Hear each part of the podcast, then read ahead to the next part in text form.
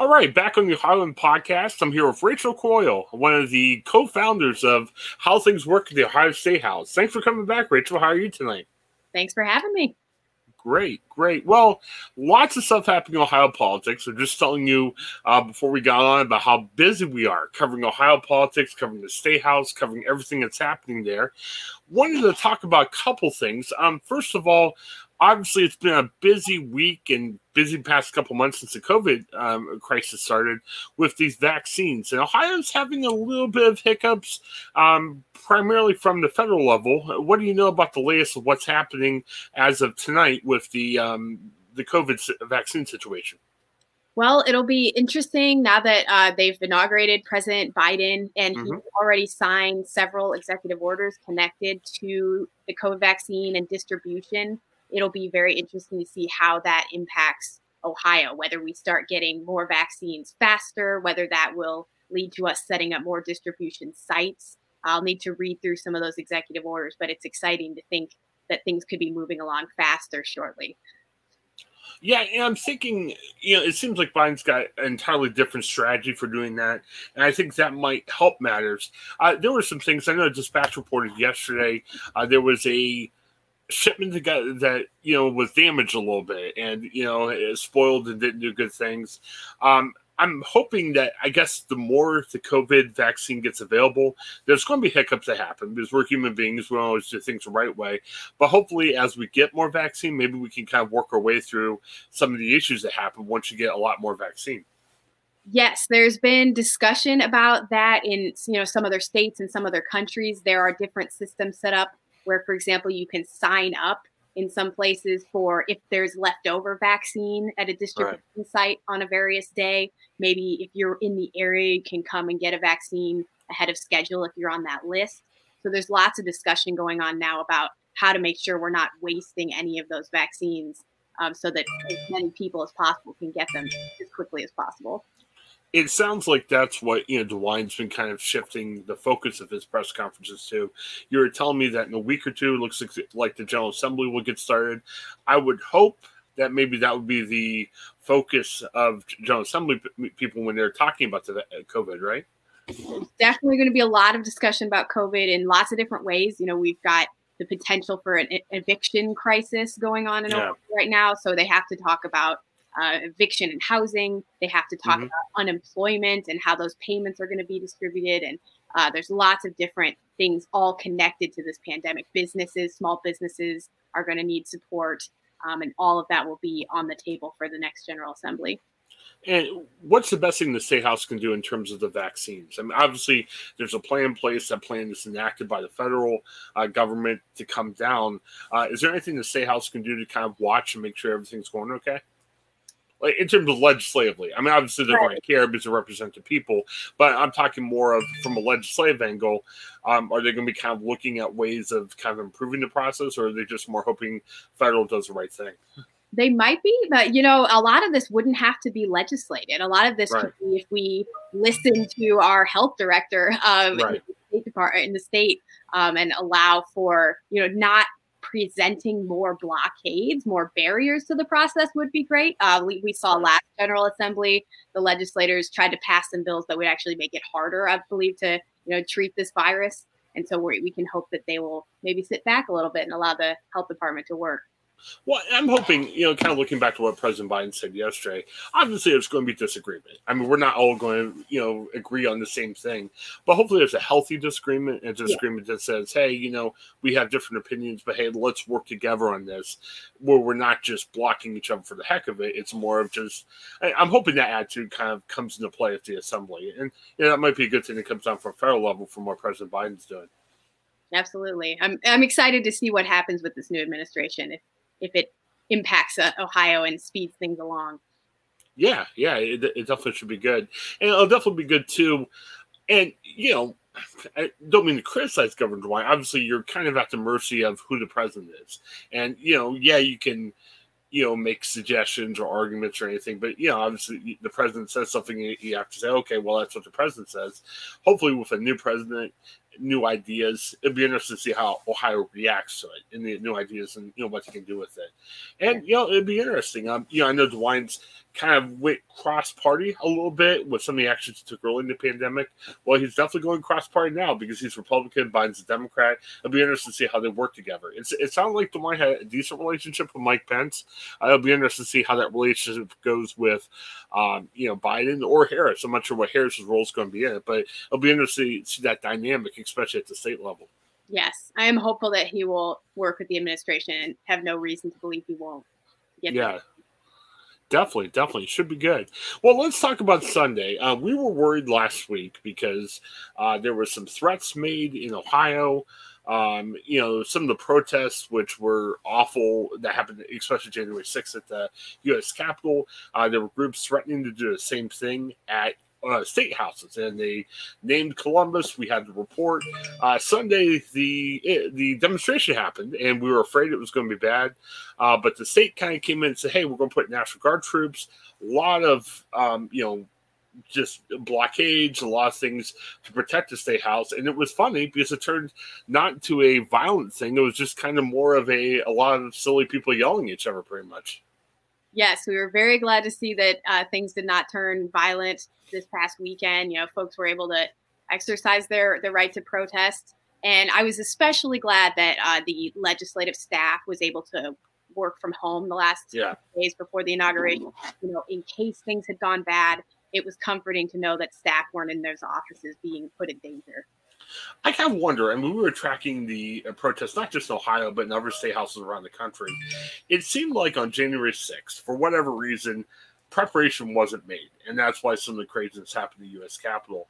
It sounded like not just, and I'm not saying it from a political party sense. I mean, it's one Republican, but there were Republican, Democrat governors all across the country who said, "Hey, more National Guard, let's bring them in." I think that kind of helped calm the issue because maybe what emboldened some of the people was saying, hey, there's not as much security in the U.S. Capitol. But when they heard, hey, there's more security in Columbus and more security in other places, yeah, people were carrying guns around, but uh, there really wasn't as much of a threat. So I'm wondering if the preparation made by DeWine and other governors across the country, uh, do you think that seemed to help the issue? Because, I mean, I'm glad nothing happened, but I was kind of surprised uh, especially with some of the things happening, you know, from a national level that nothing happened. Do you think it was just more preparation helped?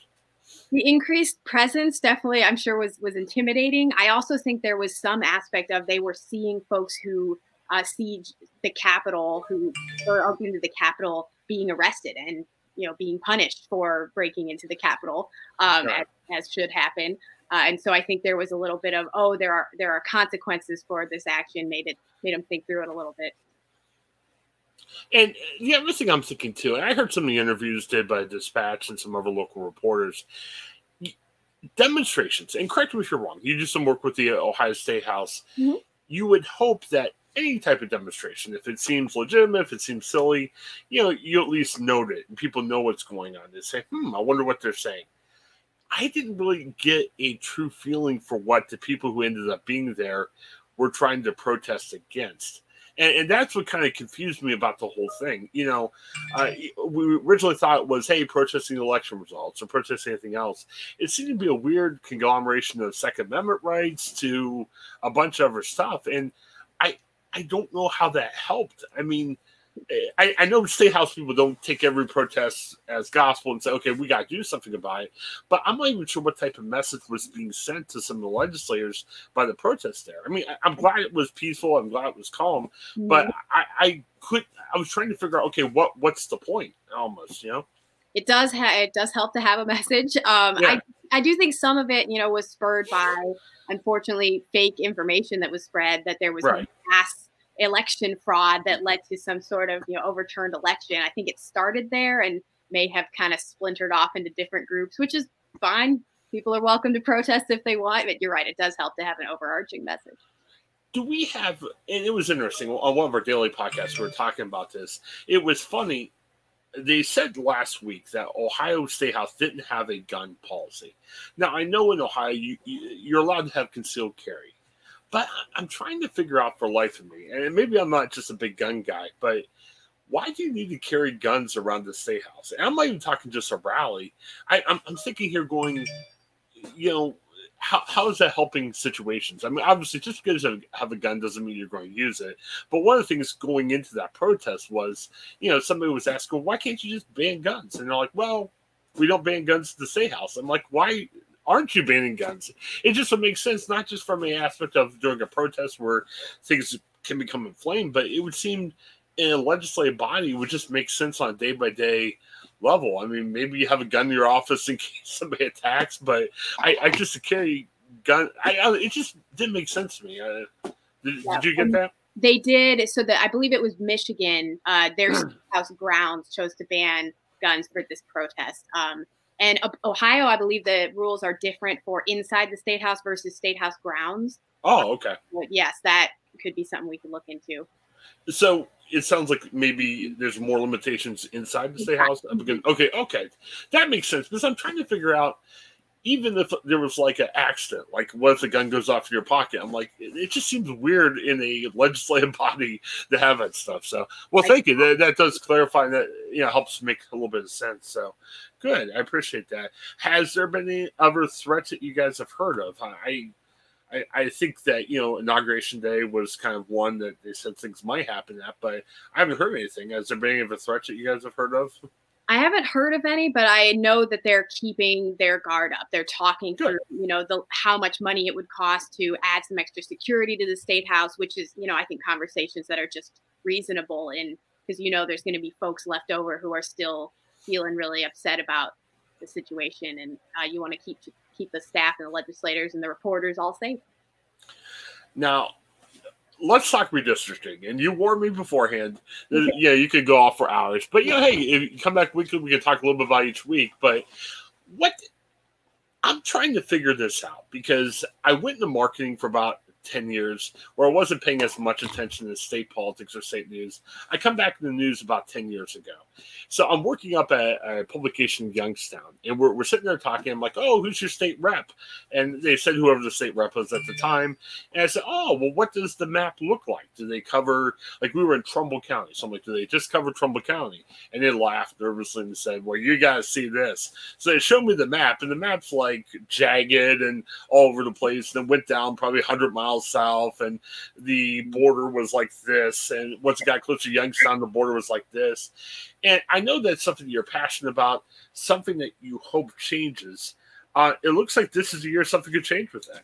Yes. So in the last couple years, Ohioans have voted for two different bills uh, to actually create to change our constitution to make okay. it so that starting this year we'll be redrawing our district lines, congressional and legislative lines, uh, in a, a, fairer, more less in a less partisan way. Um, okay. Using new rules that make it harder to draw a district so that one party always wins that district. Like yeah. you said, the lines are really weird right now in Ohio. You know, consistently Democrats get 45 uh, plus percent of the vote, but mm-hmm. there are way more than 45 percent or that 55 percent of Republicans in the state house, for example. So uh, it does not represent the actual votes that are coming from the people of Ohio. So this year, we're going to be redrawing the district lines using these new processes that Ohioans overwhelmingly voted for.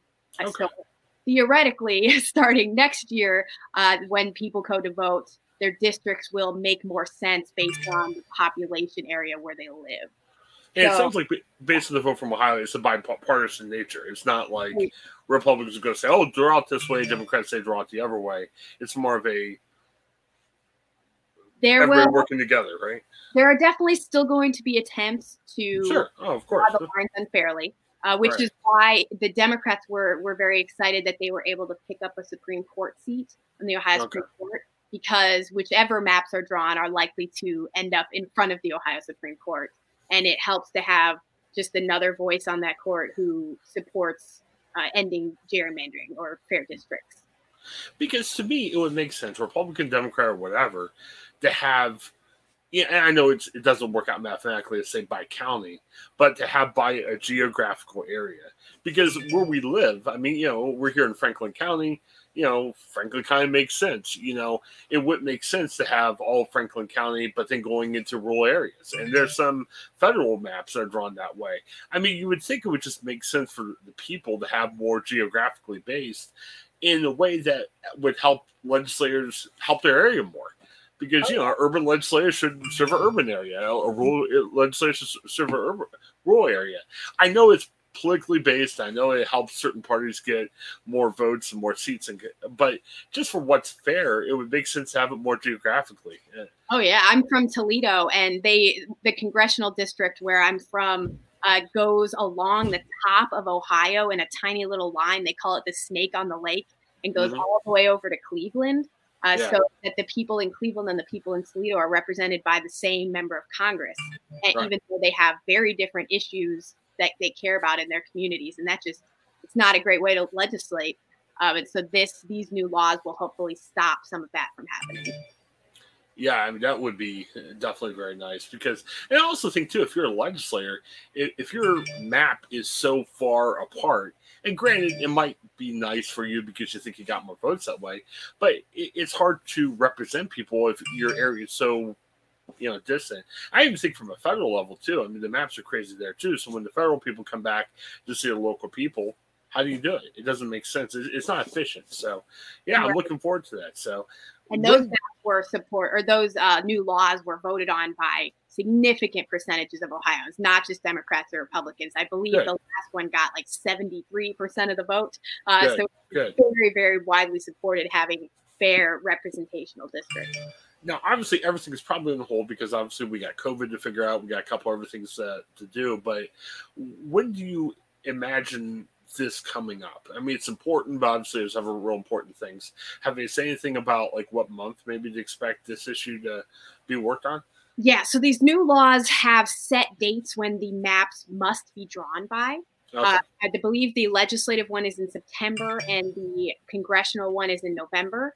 But wow, we okay. actually, as, as activists, are starting to push the legislators to work on this issue right now. There are a lot okay. of things they can be doing, uh, getting ready for the process to begin. Um, so, one example is the maps. There needs to be a process for citizens to submit their own map ideas.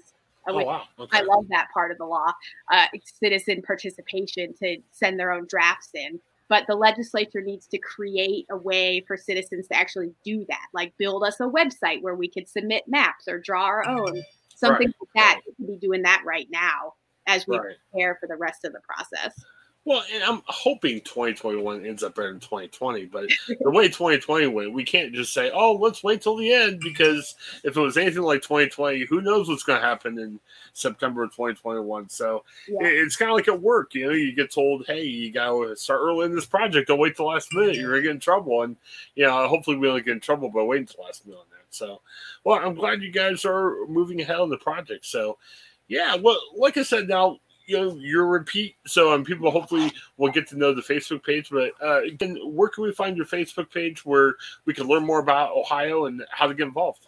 Sure. It's how things work at the ohio state house. So it's how things work oh on both twitter and facebook.